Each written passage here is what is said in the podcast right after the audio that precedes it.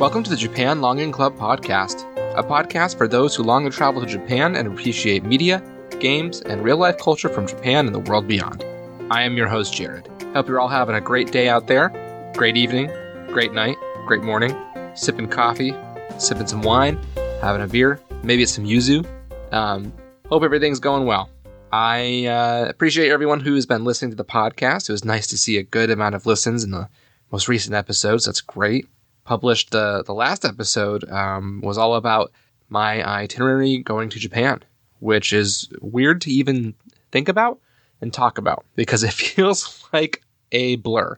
Um, I know that everybody has different ways of experiencing trips and uh, different things in their lives, right? Um, that trip was three weeks long, and I feel like it was like a strange blur. Um, it's like we left and then we got back the next day, but it, there was a 21 day time travel gap in between. Um, kind of hard to explain. There was so many experiences, like over 2,000 photos that I took. Um, if you're interested, I've might, might decide to keep posting a few of them on my uh, my Instagram, hot anime vlogger.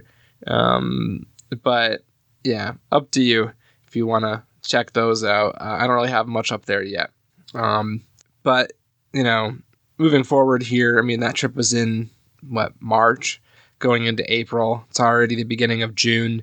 It feels like that trip just, I don't know, felt different than the first two that I had gone to Japan um, in the past. And maybe it's because I planned this entire one and it was, uh, a lot more energy put into making sure that everything was going smoothly. Um, but it just feels different, right? Uh, just uh, just so much extra to worry about when um, you go with a few people and, and, you're the one that is making sure everything kind of goes as well as it can. Um, anyways, just some weird extra reflections there. I, I, keep thinking about that trip on and off. Um, I had just recently posted a batch of photos to my um, personal um, friends and, and, family, and uh, it took me a while to even get to that batch. Um, it was the last leg of the trip, the last week, you could say. So it uh, it's just weird how life goes. And um, as I've been explaining, um, there's been a lot of things happening in, in, in life and why uh, why it's contributing to the podcast slowing down a bit. But for now, I think I'm going to keep it going. Um, I know I was kind of hesitant in the last episode.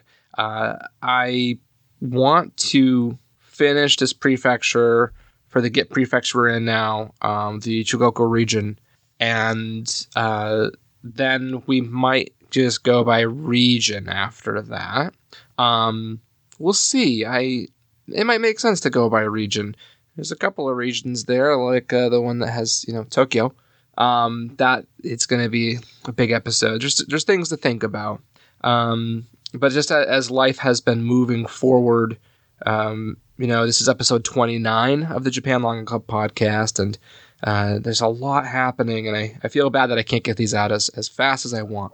Um, but a lot happening in, in this summer, just as there always is, and and a lot of it's related to, to losing those family members um, that I had been talking about, and it's just uh, uh, tough. Um, but that's, I guess, grief for you um, as you kind of process things and, and keep it going. But thank you for everyone for listening this far. And um, I've got a pretty solid episode here planned. We're going to go over Mie Prefecture in the Get Prefectured section. And then um, I've got quite a long uh, episode of the, um, or a reading really, of the uh, Japan Travel Reddit. It's a trip review that's very well written and detailed.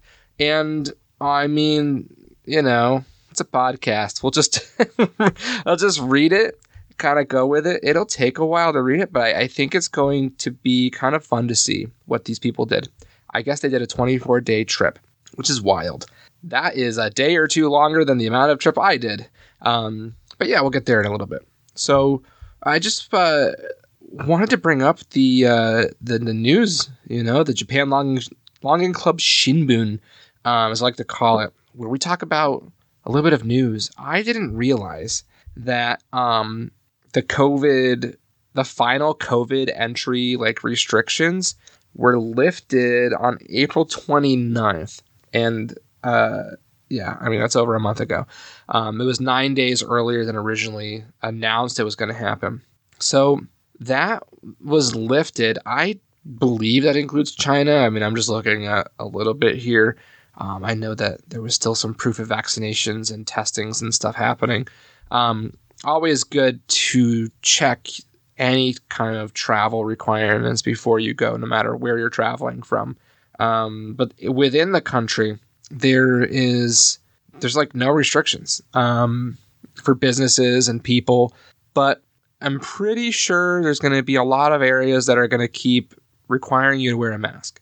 And um, it's kind of like going with the flow over there. You know, you're a guest to that country. They have their own customs and, and things that they do um, as a as a society, and it's very different from I don't know, like the United States, where I'm from, where everything slowed down and shifted. Like how long ago? People gave up here like a year and a half, two years ago, uh, kind of. But so looking at this, um, you know, I just I keep thinking about this experience I had in Nara. Whoa, I'm reading the name Nara, not Nara. Um, looking at this, I um, I'm thinking about an experience on Koyasan.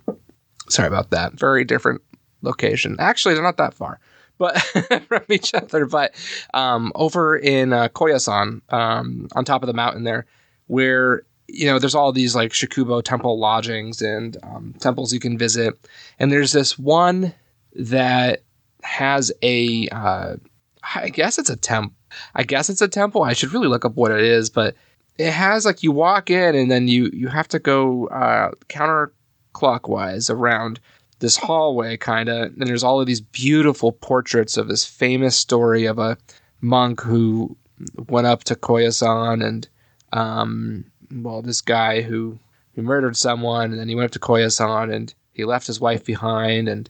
Uh, I think I guess he didn't know he had a child, and then the child finds him later, but the monk couldn't tell him that he's his dad and all this stuff. And it's it's like twenty paintings or something. And you walk through this thing, and then at the end of it, um, there's a uh, kind of cool gachapon thing you can do, and uh, take one of those. Um, it's like a little tiny like figurine that you can write a wish on, and you can either leave it. Um, you pay like 500 yen for it, and you can leave it um, or you can take it with you as a souvenir. So, uh, but the whole point of that is mask wearing. When I walked in and this uh, older gentleman, um, probably like in his, his 80s, I'm maybe 70s, 80s, this older gentleman, no English at all. But the one thing he was saying was something that sounded like mask and um, I had a mask with me. I mean, it was as Japan, it's you always have a mask with you. Um, I I basically popped that mask on as fast as possible after he told me like five times very quickly to to put it on. So eh, I wonder if that guy is going to get the message that these restrictions have been lifted. You know. Um, but because I, I, think it's still going to be a number of places that want to uh, kind of maintain their own sense of uh, I don't know, safety and comfort. So, moving on, I don't have anything uh, else listed in the news, but um, and I haven't really been on my uh, Twitter feed where I pull a lot of news related info out of Japan um, from actual news sources and from some friends I have over there and and a number of accounts that I follow. So it's kind of like a wide mix. Um, but there has been a lot of earthquakes, and I haven't been following it, you know, very fully, but um, kind of seems concerning when there's that many happening. Uh, it's just one of those things where when there's a lot of smaller quakes, sometimes it leads to a bigger one. So um, I just uh, I think I heard that there was some people preparing their like earthquake backpacks, um, emergency supplies, materials, water, food, um, reviewing measures and stuff, and let's just uh, you know fingers crossed it doesn't happen. Um, i don't know. People say that every you know there's there's timelines for this stuff and um, you can look into this yourself if you want to see what the timeline is for japan to come and go for these major earthquakes and, and things and and you know uh, it's good for people to be aware of it. Um, on that note before traveling to uh, japan my, my wife wanted to listen to the broadcast announcements for what you know an earthquake announcement, tsunami announcement. Um, I forget what the other ones were, but those were the uh, the two that uh, that we really listened to, and they just kind of sounded like standard announcements, right? Nothing too super cautious. It was just more like a jingle, um, and then uh, like a quick phrasing. Um, yeah, so just uh, something to also be aware of. Uh, you know, listen to those before you go over to Japan, just in case. All right, we're gonna move into the get prefectured. Getting prefectured. So we're still in that Kansai region. Um, oh, well, I messed it up at the beginning of the podcast. Um, we had finished the Chugoku region. Now we're in Kansai. Uh, or maybe that was just me reading it before when I was researching it. Anyways, I got it wrong when I was starting to plan everything. Uh, so we're in the Kansai region. Uh, we moved on from Chugoku. Um, Kansai, which means west of the border. So it was the political center for Japan for hundreds of years, eh, which also means that it became a cultural center as well. Um, we have covered some of these prefectures already in Kansai, including Kyoto, uh, Osaka, Nara, Hyogo, and Wakayama. We did Wakayama last time. So there's two more to do Shiga and Mie. And today we have Mie Prefecture. So, Mie Prefecture on the surface doesn't look like it has much going on. Uh, but it does. um, Mie Prefecture is. Let me pull this up real quick so I can at least um, know, can give you a, a, good sense of where it's located. Um, in my head, I know where it is, but I don't want to get it wrong. For anyone who's interested, I'm going to japanguide.com and they have a good prefecture breakdown of all kinds of stuff you can do. All right. Yeah, Mie is right next to Nara. It's east of Nara. So we did Osaka, Nara. Osaka's north, Nara's south. You know, Kyoto is north of Osaka. Wakayama was the, the southern area um, below Nara. And then now we're going to east to, to Mie in this kind of peninsula area.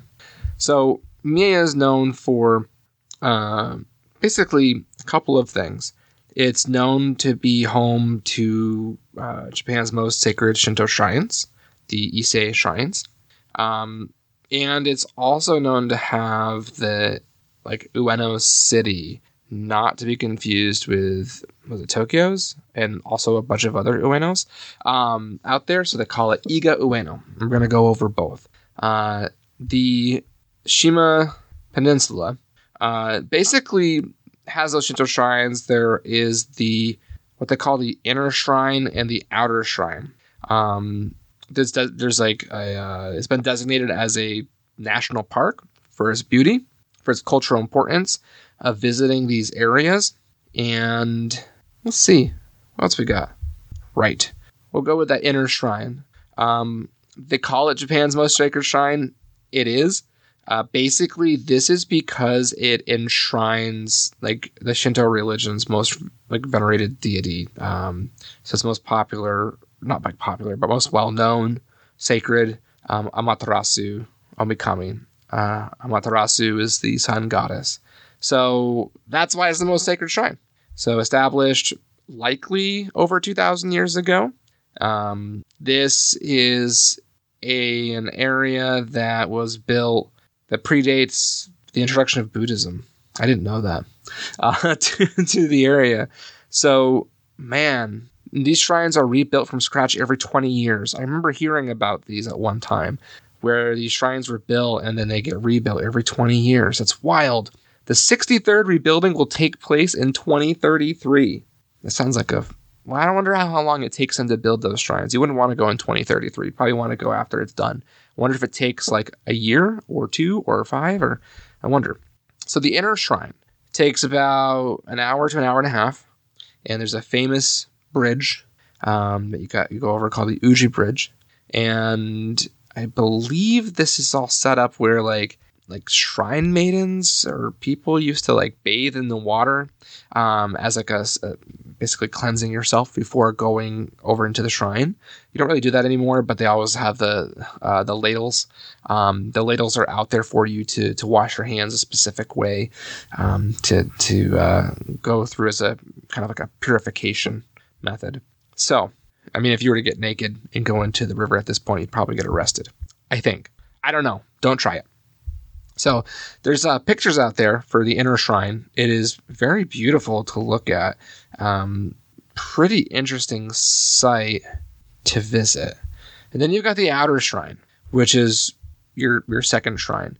Um, so yeah, it's one it's the one of the two shrines that makes up the Ise shrines, and we have this as and houses the Shinto deity Toyoke Omikami. So Toyoke Omikami, um, the guardian of food, housing, and clothing, and he provides food for Amaterasu, which is great because I guess Amaterasu needs to eat. um, anyways, the outer shrine is traditionally visited before the inner shrine. Uh, from what I'm seeing, it's easier to get to the outer shrine um, from a like a train station. I'm gonna look that up. Yeah, let's see. Yeah, from the station, and then there's buses that connect from the outer shrine and the inner shrine, about 15 minutes. So you can get around to these pretty easily, um, as long as you look up the bus schedules and all of the schedules ahead of time. And then there is an approach to the inner shrine. So, uh, as uh, there is for a lot of places, um, traditionally these uh, this these approach or approaches uh, are were basically shopping streets that would lead you up to um, your your your final shrine area. I mean, it's kind of all over the place. It's more for tourism now. Um, there's probably a couple places to stay, but back in the day, it was more for providing food and water and rest houses and, and places for people on pilgrimages um, so that they would be able to rest up and, and you know be a part of that that journey and, and be rested for their destination so this approach is called oharaimachi and it is definitely looks like a traditional shopping street the buildings look traditional looks pretty beautiful it's about a kilometer long and it's full of you know shops and, and restaurants now. So that is pretty neat. It says here that some of these businesses have been around for hundreds of years, which makes sense. That's really neat. Okay. So looks like that's like a that's probably would take you like a good half a day. Getting there from oh man. Osaka to here. Oh, that's pretty far over Nagoya, Osaka. That's going to be at least a few hours. I don't have it in front of me, but I can already tell um, with like the amount of travel. Uh, bullet train only goes so far, and then you're gonna have to take the Kintetsu, the Kintetsu Railway. Gotcha. So yeah, um, I guess there's like a JR path that will take you over to so far. Um, but yeah, so eh, you're gonna have to plan a good I would like stay overnight somewhere. Um, that's probably to be actually like more like a full day trip thinking about it. Half a day if you're in the area already, full day if you have to really plan that out. And then we are looking at another area of Mie Prefecture called Iga Ueno. So it's a former castle town. It's famous for ninjas. Um, let's see here. Iga City was formed in 2004 with the merger of Ueno City and five surrounding towns and villages. So they they wanted to make sure that it wasn't confused um, with other Uenos in Japan, so they put Iga in front of it. Famous for its ninja. There's a ninja museum there. Out of what I saw from the ninja museum, it looks like there's like a, a show, like a public display of uh, ninjas, public display of ninja affections. Um, but uh, it, it's kind of neat. Um, so the Iga Ninja Museum, all kinds of stuff on display and then you watch the show. And I guess it's like fully in Japanese, but I mean, it's all like action based, so you get to just enjoy it. Um, so there's that. And then there's a reconstructed castle called Ueno Castle. It's known to be very beautiful because it was reconstructed completely out of wood. Um, whereas a lot of castles that were reconstructed were built out of other materials. So being completely rebuilt with wood maintains like a natural look, gives an atmosphere of, of tradition. So that's uh, kind of neat. Actually, it's really neat. I'm also kind of discovering as we go. All right, went over that. That's pretty much it. Um, so you could travel over to that area as well. I mean, I, this is kind of like an interesting area. I don't think many people make it out to Mie Prefecture, to be honest. Um, I don't think that the inner and outer shrines are very well known to tourists. I don't think, I think if you were to tell people you're going there, it would go right over their heads because people are usually going to go to Kyoto and Osaka. Um, Koyasan is touristy. I, I just don't really understand if, like, uh, well, it's not as touristy, right? Um, but I don't really understand if, uh, I don't think that people are going to go over to Mie from there. Um, yeah, you kind of have to follow the coast in like a different rail line, so it's really, uh, really kind of out there if you're looking to do something different. But that's pretty much Mie Prefecture summed up in a nutshell. I'm just looking over here again at Mie and where some of these these things are as your peninsula.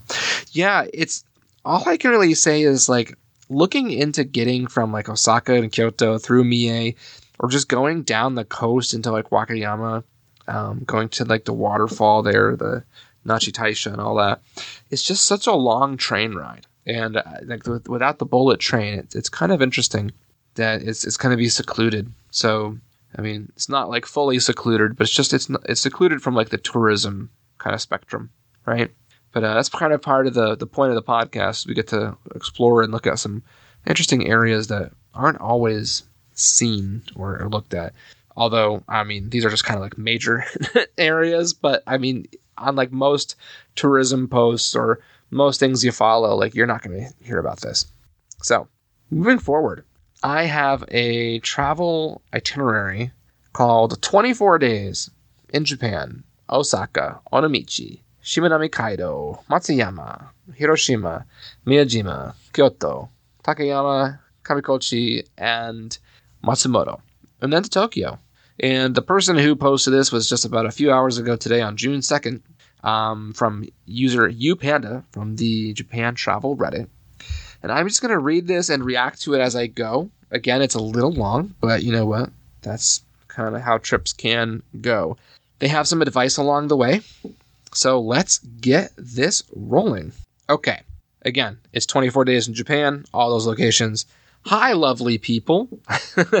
uh, we just came back from our first trip to Japan, and it was truly a memorable trip. We spent over three weeks in Japan from the 7th of May until the 30th of May. We love Japan, capital letters. Uh, can't wait to come back. That's good to hear.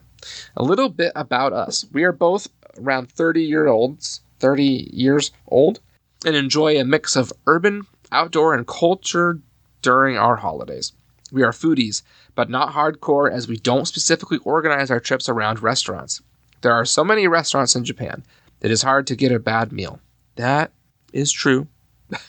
but unless you do a little research ahead of time, you are not going to have always the greatest meals.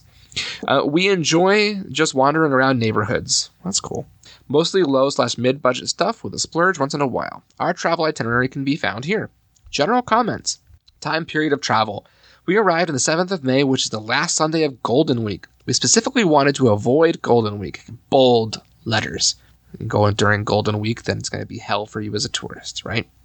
Anyone who doesn't know, Golden Week is like a string of national holidays in Japan, and the whole country has the time off, um, or most of the country has the time off, and uh, everything is overrun. Like bullet trains are sold out, hotels are wild. Um, famous uh, destinations and even some lesser known ones are just overrun with people. So avoiding Golden Week as a tourist is highly recommended. Always look it up every year. So don't plan your travel during that time. Um, so these people, they said they heard it can be crazy busy due to domestic travels. And we also didn't want to go too late in May because June is a rainy season in Japan. We were pretty lucky with the weather overall as we only had a couple of days of rain. Most days were sunny and we even had some days of sweltering heat. Like other people suggest, Try to get in shape before you go. Bold letters.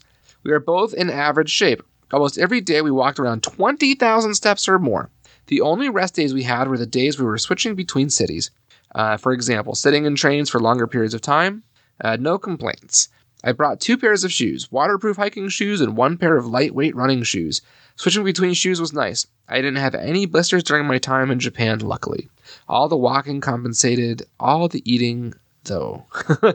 so all the walking compensating, all the eating. Um, yeah, the shoes thing. That's try to one yes, try to walk a lot, like one to two months at least before you go.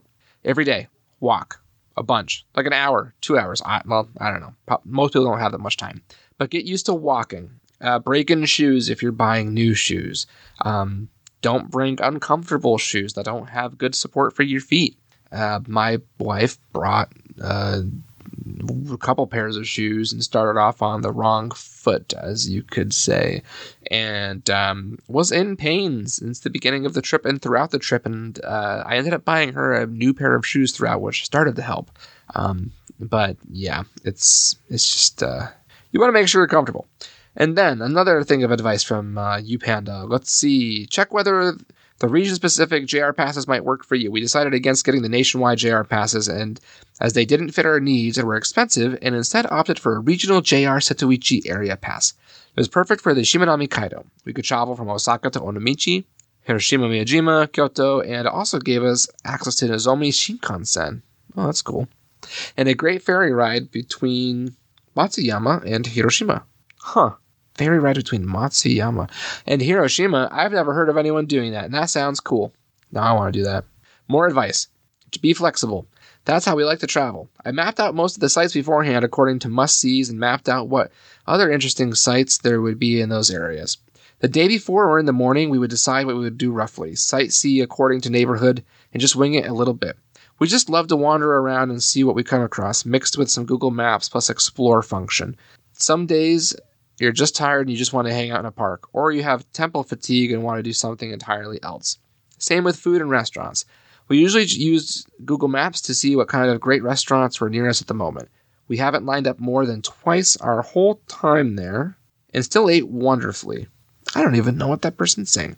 We do tend to avoid overly hyped stuff, anyways. I do keep in mind that everyone has their own ways. Oh, lined up more than twice, so like they avoided, I guess, the, the main tourist stuff. Buy an electronic or eSIM if possible. It's the cheapest and easiest way. My partner bought an eSIM and it was so convenient. My phone unfortunately didn't support it, and I had to buy a SIM. Oh, eSIM, the electronic SIM. For some reason, I'm, I'm just thinking always SIM cards are, uh, you know, physical things, but not always.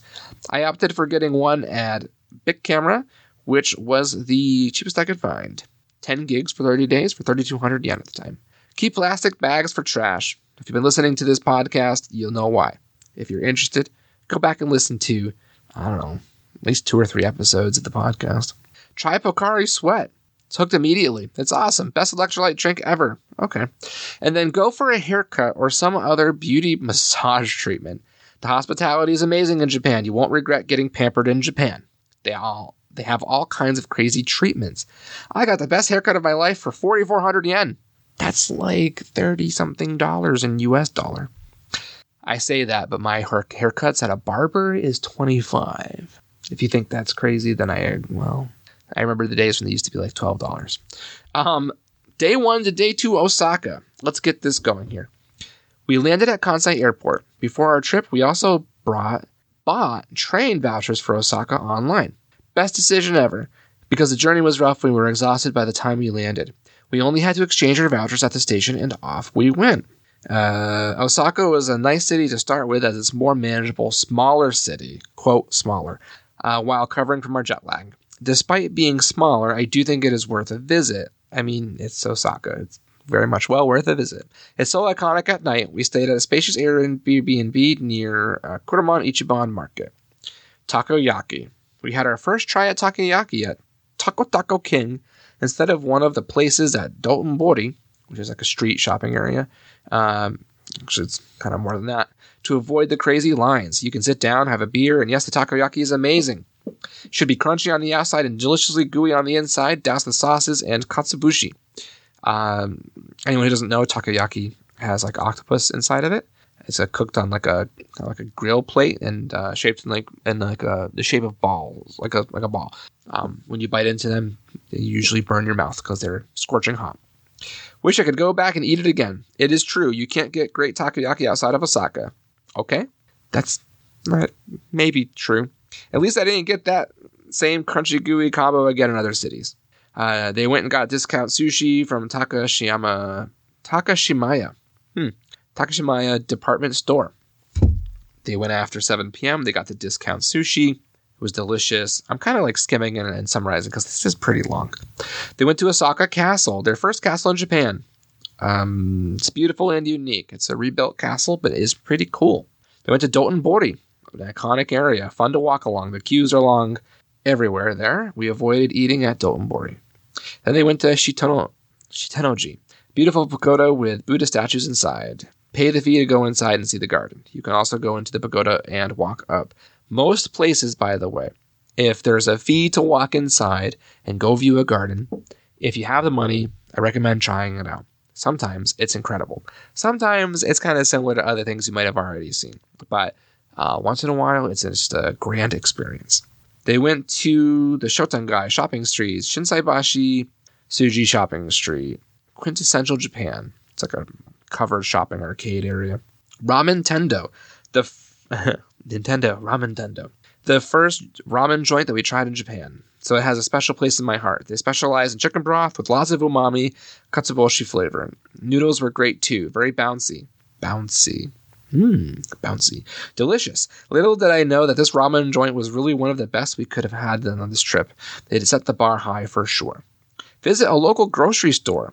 Maybe it's just me, but I love to browse at local grocery shops. Um, yeah, it is cool when you go to a grocery store, like an actual grocery store, and not just like a conveni convenience store. It's it's very different. Skip Shinsekai. We visited during the day and it felt very empty to me. More like a tourist trap. The eateries didn't look appealing to me. Maybe during the evening the area is more fun. Day three, Nara. We did Nara as a day trip from Osaka. That's smart. Yes, to feeding the deer. It is touristy, but it's also so much fun to be chased by cookie crazed deer. One more thing. Deers fart a lot. We were wondering where this weird high pitched sound was coming from. Those are actually deer farts. That's hilarious and interesting. Todaiji. It is very impressive. Definitely a must visit. Then just wander around in Nara Park. It's very lush and beautiful and has many more shrines and interesting sights, such as a uh, the Manyo Botanical Garden. All right. Wish we had one more day to explore Nara, but oh well, maybe next time. Interesting. So they, it looks like they wanted two days in Nara. We ate lunch at Magarakoya, a small restaurant run by a lovely elderly couple. We had the best pork bun at Horo, let's see, Horokute at the end of the Higashimuki shopping street. Small hole in the wall. But oh my god, the squishiest, squishiest, juiciest pork buns ever. The way, I know that they said that they're not foodies really, but the way they explained food is, is very much um, foodie like. Kind of great. Day four, Onomichi. I think that's kind of why I also picked this itinerary is because they went to Onomichi. I, kind of want to just read what they did there because um, I liked Onomichi. The people I went with, they said it was a little hectic to, to kind of fit that in the schedule, but I loved it. Let's see what they say. So U Panda says, after staying in Osaka for three days, we headed west for the Shimanami Kaido. We decided to stay in Onomichi, Hotel Beacon Onomichi. For the night before, we started our two-day bike trip. For this part of our trip, we picked up our seven-day Setouchi area pass at Shin Osaka JR Station. I just want to mention that I really love the hospitality of the staff in Japan. The JR office people were nice and helpful. We reserved our seats on the Shinkansen and we and off we went to Onomichi. Onomichi is a lovely little seaside town to just stroll around and take in the views. I really recommend spending at least half a day here. Don't skip it. I spent half a day there and it really wasn't enough time. Uh, Park Observatory. We walked up to the observatory, ropeway available. Please walk up, as there are lots of nice alleyways, shrines, and cats along the way. The view is amazing, especially at sunset. I would say take the ropeway up and then walk down, because that's another way to do it but that's not as not as active, I guess, right? oh god, I was out of shape. Cat Alley. Honestly, every alley is Cat Alley. That's kind of true, but Cat Alley in particular has a cat shrine, just for anyone who's interested, right? Uh, talked about it on the last episode of the podcast, and uh, Cat Alley has a cool owl cafe of, of all things. Um, it's a really neat area, and yes, there are some cats. Onomichi Shotengai, so the shopping street. Very retro, lots of cute shops. We bought a nice poster from a little granny there. Day five and day six, they did the Shimanami Kaido to Matsuyama. So, the Shimanami Kaido is like a, a series of bridges that crosses over from Onomichi over to Matsuyama, which we haven't really talked about Matsuyama or anything yet. Um, but basically, um, connecting major areas in Japan. Um, yeah, so they went and they they picked up the reserved cross bikes and they went off. So they said that bi- biking the Shimanami Kaido was the highlight of their trip. Wow. We took two days to bike the whole way. One day would, would definitely be too rushed for us. We stopped at Ikuchi Island, Shimanaido Nest for our halfway stay. The sights along the way were great. It's so much fun to go downhill. The uphills were doable. We had great weather also. Not too not too hot and no rain. Everything was clearly indicated. We just followed the blue lines. I felt very safe biking in Japan. P.S. My butt did hurt from the saddle. So be warned. Bring some cushioned pants if you want to be safe inside. If you want to be safe side. Hmm. First pit stop after the bridge was Hasukaya. You have to stop there. They had delicious strawberry and citrus daifuku. Oh, that sounds great. Daifuku is like the mochi, like kind of like sweetened mochi. Uh, I don't want to call it dough, but it's like rice, thick, chewy rice, and then in, the center has like the fruit. It sounds amazing. Um, enjoy the views, take the pictures, and yeah, we decided to bike one way from Onomichi to Imabari, and we have no regrets. I like that we ended the bike trip at the longest bridge, four kilometers. Imabari is very industrial, but after the fun long way down from the last bridge and being exhausted from biking, you just want to get to the station and stuff yourself with pastries from the bakery at the station, and then go to your next destination. Thus, we immediately took to the train to Matsuyama. Oh, right, that's right. So the bridge goes to Imabari and Imabari first, and then you have to take a train to Matsuyama. Originally, the plan was to enjoy the famous onsen in Matsuyama. Is it Dogo? Uh, Dogo onsen, I believe. But we didn't have enough time, and we were also pretty tired. After checking in at the hotel, it was already four. We made our way to Matsuyama Castle, but unfortunately, we were too late to go in. It was still nice to view it from the outside and walk around the park. We planned to do sightseeing in Hiroshima the next day, so there was no more time to explore Matsuyama further. So that onsen um, is famous because it's like based off of uh, inspiration for um, Spirited Away. So the Spirited Away Studio Ghibli film, that bathhouse is, is apparently looks a lot like this one um, in Masayama Dogo, but uh, it's been under like construction, res- uh, renovations for a while and I, I can't really I don't know I, I guess it kind of looks like it but I think there's other cool cool onsen to see that will also remind you of Spirited Away. Day 7 Hiroshima to Miyajima. After the Shimanami Kaido, we headed towards Hiroshima and Miyajima. We took an early ferry from Matsuyama. The ferry was included in the Setouchi JR Pass, so we gladly took advantage of that. It's a nice way to get to Hiroshima. Just one last view of the Seto Inland Sea. That sounds honestly amazing. To get to Hiroshima from there, oh my god. Seto Inland Sea is just beautiful. It's one of my favorite things. One remark. If it is not JR service transportation, you do not have you you do have to obtain separate tickets. Normally, just showing your Setouchi JR pass is enough to get on board the train. But the ferry, you do have to go to the ticket desk and show your JR pass to obtain the ferry tickets. Good to know. Um, the Peace Memorial Museum, a history we must not forget and do not want to forget or do not want to repeat. Uh, we tried another Hiroshima specialty for lunch, Hiroshima Tsukemen. The Tsukemen is great, one of my favorite dishes. We ate at Tsukemen, Karabu, Tokai Chi Machi. The spicy umami dipping sauce is very addicting. So that's like uh, it's like noodles that are separate from the sauce. So you dip it into the sauce and then you eat it. I'm getting hungry. Sounds great. Surprisingly, it was very hard to find affordable, good accommodation in Hiroshima. It was the weekend and two weeks before the G7 summit, so maybe that was the reason why it was hard to find accommodation. In the end, I've had a nice simple hotel on Miyajima Island. It's a great choice. It was a good decision after all. After a long day in Hiroshima, we made our way to Miyajima to stay two nights. Oh, that's cool. Staying on Miyajima Island is lovely, especially when the day trip tourists leave. Day 8, Miyajima. Honestly, Miyajima is truly magical. Another highlight of our trip, we started the day early to get ahead of the crowd and then made, made it all so much more enjoyable. Seeing shrines and temples without a crowd is truly a thousand times better. If you can stay at Miyajima Island, do it. You don't have to splurge on expensive ryokan, although it would have been nice. We stayed at Sakuraya, which was very budget friendly. Um, they went to the Tsukushima Jinja, nice, but Daishoin and surrounding nature were the highlights for me. Daishoin Temple is up higher. It is gorgeous. Uh, it is the most beautiful shrine complex that they have seen in Japan this trip. I, I agree mostly. Yes, I agree. Um, Daishoin was the area where we went to on our first day, like of, of my honeymoon trip back in March and April, and um, it set the bar super high for everybody. so high that I don't know if the other places met their expectations. I think it's because it was so quaint and it was embedded in the hill, surrounded by lush green nature. There were multiple complexes. There was a pathway studded with Jizo statues, Buddhist cave, prayer wheels, and much more. While we were there, a ceremony with a monk was going on, and everyone could participate in helping burning the origami peace cranes made by children to make their wishes come true. Oh, that sounds cool. We brought a little peace crane made from the ashes to remember this moment. We bought a little peace crane. Oh. Mount Misen. We hiked up to we hiked up from Daishoin. It was about two hours of steep stair climbing. A challenge for sure, but we definitely earned our way going down by ropeway. Views are great. Go go. There's a bus to the ropeway, so you don't have to suffer if you don't want to. What? When I went, we hiked up to the beginning of the ropeway. There was no uh, I guess the bus wasn't going because the day we went, the ropeway was closed. So, anyways, look up the ropeway ahead of time. Um, we did not hike all the way to the top. That's wild. Uh, we did a good like 30 to 45 minute hike to the beginning. I don't know. Man, that's wild. These people are definitely active. Uh, so being in shape is is something that they very much are.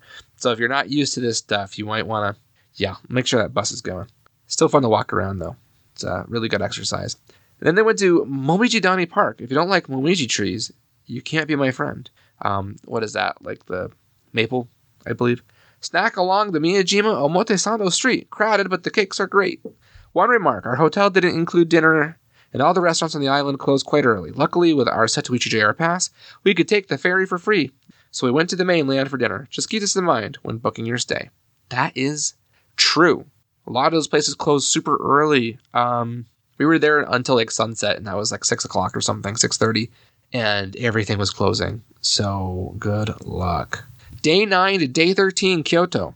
We took the early train to Kyoto and checked in at Tokyu Stay Sanjo Karasuma. We had five days to explore Kyoto, and by this time we had lost our fear of missing out, FOMO, a little bit, and also decided to take a bit more slow. Yeah, I mean, they're probably getting tired by that time.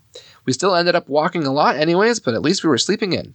The day we arrived, 15th of May, was supposed to be the Aoi Matsuri, so we headed to Kamo River to see the festival. Unfortunately, the festival was postponed due to the slight rainfall, and we had no clue, but we were, were next to Kyoto Botanical Garden and we decided to visit that instead. The Botanical Garden, a lovely garden with a huge variety of plants and trees to see, really well maintained, and during our visit, there was a great rose garden in bloom. I recommend going there. It's a nice Japanese garden section too, with momiji trees and moss, a greenhouse with orchids. Uh, lost to see here, only 200 yen. Arashiyama area. I really love this area, not just for the bamboo forest. Um, Togetsuko, whoa, Tatsuk, Togetsukyo Bridge and Katsura River were the highlights for me. We can walk along both sides of the Katsura riverbank, a nice way to get to the bamboo forest bypassing the busy beginning of the start of the bamboo forest is by walking along the Katsura riverbank and into Kameyama Park, and following the signs to Okochi Sanso Garden. This is very specific stuff. Like, I'm gonna have to Google map this stuff out, but they're probably right. And uh, let's see. I just got distracted because I I'm in like a basement recording and I just heard like the cats or something knock something heavy over upstairs. um, I hope they're okay. South Kyoto. They went to Fushimi Inari and Uji. Okay, that makes sense. For a day trip. We visited Ushami, Ushami, Fushimi Inari around 9 a.m. It was already very busy. If you hike deeper into the Torii Gates, it gets more quiet. We decided not to hike to the top, but instead do a little loop, and we stumbled upon some lovely fox shrines. After Fushimi Inari, we took the train just a little bit more south to Uji. If you like matcha, visit Uji. It's a scenic little town with lots of matcha specialized cafes. We ate at Tori, okay, Torikiku, famous for their matcha soba and udon. That's right, in, U- in Uji they make a lot of different stuff with matcha, like noodles. Noodles full of green tea, paste, stuff, that kind of stuff. I had the best matcha ice cream dessert at Nakamura Tokichi Byodoin. Again, the river views are beautiful. It's a great day trip from Kyoto. On the way back to Kyoto, we spontaneously decided to visit the Gekkeikan the Gekkeikan Sake Museum. It's a small museum, mostly about the history of Gekkeikan. Is that the brand, I believe? But for 500 yen entry fee, you also get three small sake tastings. Fun for an hour or so. I wouldn't go all the way here just for the museum, but for us, it was a nice stop on the way back to Kyoto. They went to Gion. Visit Gion in the evening and just wander around the little streets. We ate amazing gyoza lunch at Gyoza Dokoro Sakemasa. Best gyoza of our trip. And then they went to the Higashiyama area. Um, Heian Jingu Shrine, visit the attached garden for a fee. Definitely worth it. They also visited the Kyoto Handicraft Center, which is interesting because that was also on my trip itinerary, but it was on there, off, on, off. And they say that in this area where we bought an ukiyo-e painting, oh, that's cool. There's also a vintage antique market at that day. We just browsed a bit around the market, and honestly, that was a day worth exploring. I didn't mention everything we did in Kyoto here. We also had so much more planned for Kyoto, but didn't get around to it, which was totally fine. We were also a bit temple fatigued by that time and needed a slower pace. Hopefully, next time we can visit some, some of the things we skipped. Furthermore, some days were incredibly hot, or we had whole days of rain. On those days, we decided to go shopping instead. Okay. On uh, my trip this year as well, we decided to drop some things from um, Kyoto as well. Uh, basically, the um, large gate at that place that my mind is escaping me. The large gate at Nanzenji. Took me a little bit to find this. Uh, yes. All right, Nanzenji Temple, the large gate there. Man, that was fun looking that up. I kind of cut this out so you didn't have to wait for me to find this. It took me like five minutes to find Nanzenji. Man. Okay, let's continue. So they went from Kyoto to Takayama. After spending five days in Kyoto, it was time to leave the city and head for the Japanese Alps. We took the Shinkansen to Nagoya, where we changed to a limited express to Takayama. It took around three hours to get to Takayama, but we didn't mind. Train travel equals resting time for our legs. Also, the views from the train were great. I really enjoyed this train trip to Takayama. We arrived around noon and immediately checked into our hotel. We all had two nights in Takayama and to explore the town. They had Hida beef, the wagyu of this area, and then they found the his favorite place to eat it, Ajikura Tengoku. Where they went there twice for lunch because it was that good. They also went to the Miyagawa Morning Market, the Hikaru Museum, the Hida Folk Village, which is an open air museum with nice rebuilds of traditional mountain houses. Right. And they then they went to Kamikochi and Matsumoto. Wow, let's see. After re- checking out of our hotel in Takayama, we took the 7 a.m. bus to Kamikochi. Um, for anyone who doesn't know, Kamikochi is like I believe north of like Matsuyama, so they based well, I'm sorry, of Takayama.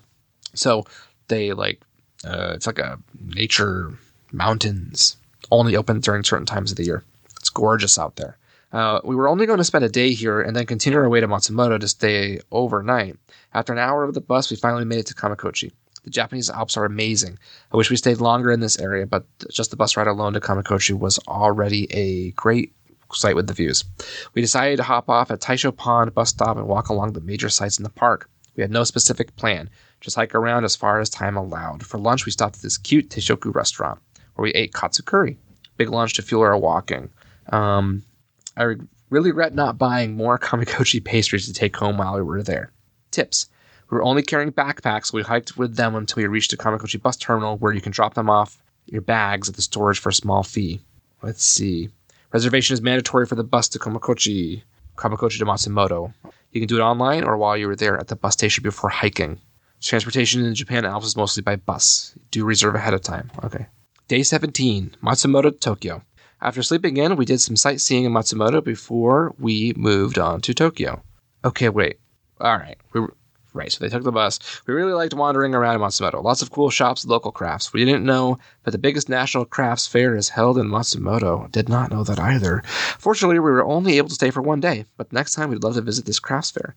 Matsumoto Castle. I really like the interior of the castle. It has been renovated, but still contains that castle feel. It is five stories and allowed to climb all of it. It's also included a pretty extensive gun and weaponry exhibition. Do arrive early because you do have to line up with the castle to get from one floor to the other. This is due to the steep stairways, one on which they only allow one-way traffic at a time.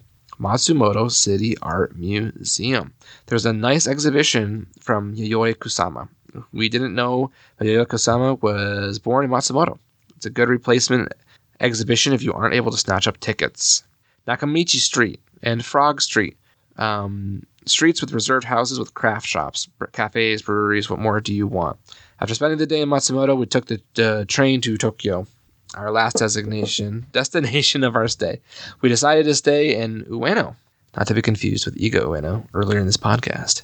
Thank you for listening this far. This hotel was located close to Ueno JR. Day 18 to 24. Kind of sum this up pretty quickly here. Last seven days in Tokyo. By this time, we were just enjoying everything at a much slower pace. Tokyo is huge. Staying near the JR line is indeed a must like everyone said. Um, I could go on hours about Tokyo, but I'm just going to mention some highlights here. Anmitsu.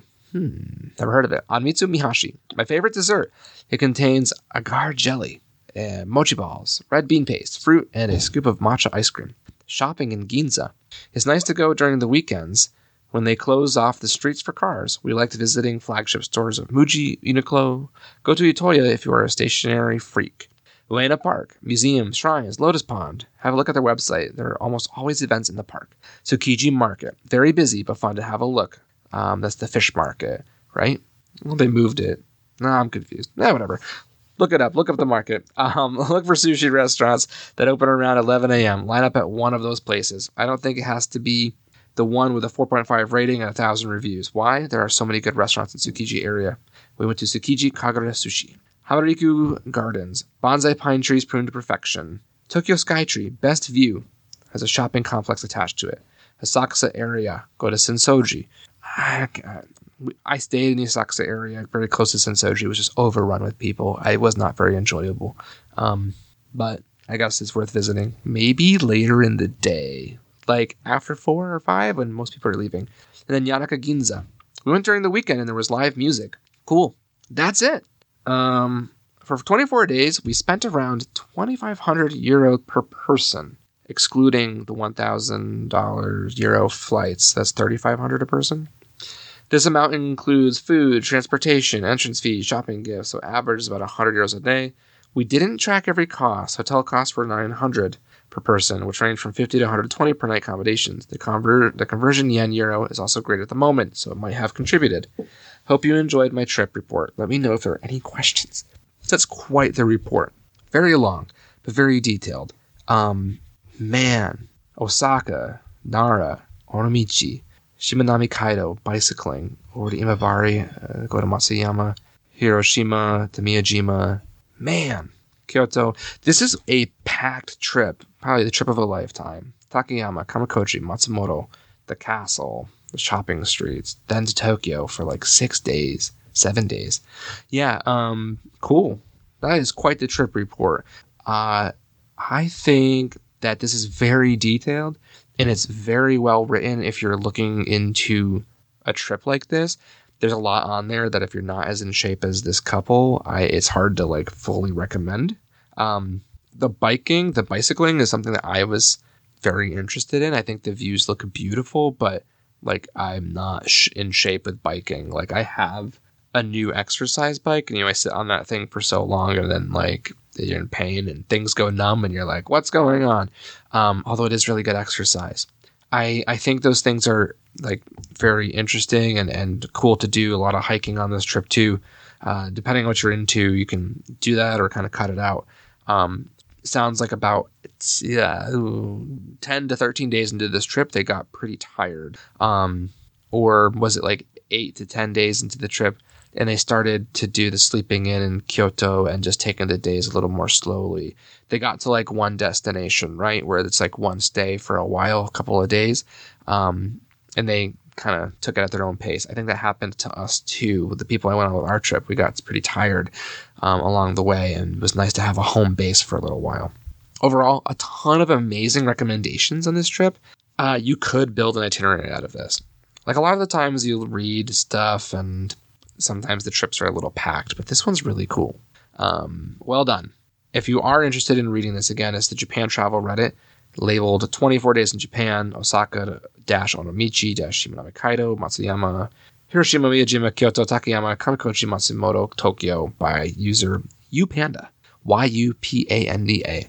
So go check that out if you want um, a pretty strong itinerary. They went all over the place. Really impressive. Cool uh, that's going to do it for the podcast. Thank you for listening. Again, I'm still evaluating how I'm going to continue the podcast. Um, if we're going to do some of the travel by prefectures, uh, regions, really. Um, we're going to kind of continue it by prefecture or not. But thank you so much for listening to the, the Japan Longing Club podcast. Next episode is going to be episode 30. It's a big one. Um, Send me your questions and your travel stories to longingclub at gmail.com, and they may be read on the podcast. Follow the podcast online at Longing Club on Twitter, and look for the Japan Longing Club podcast on Anchor, Spotify, Stitcher, Apple Podcasts, and anywhere else that you listen to podcasts. And as they say, John A, and have a good day.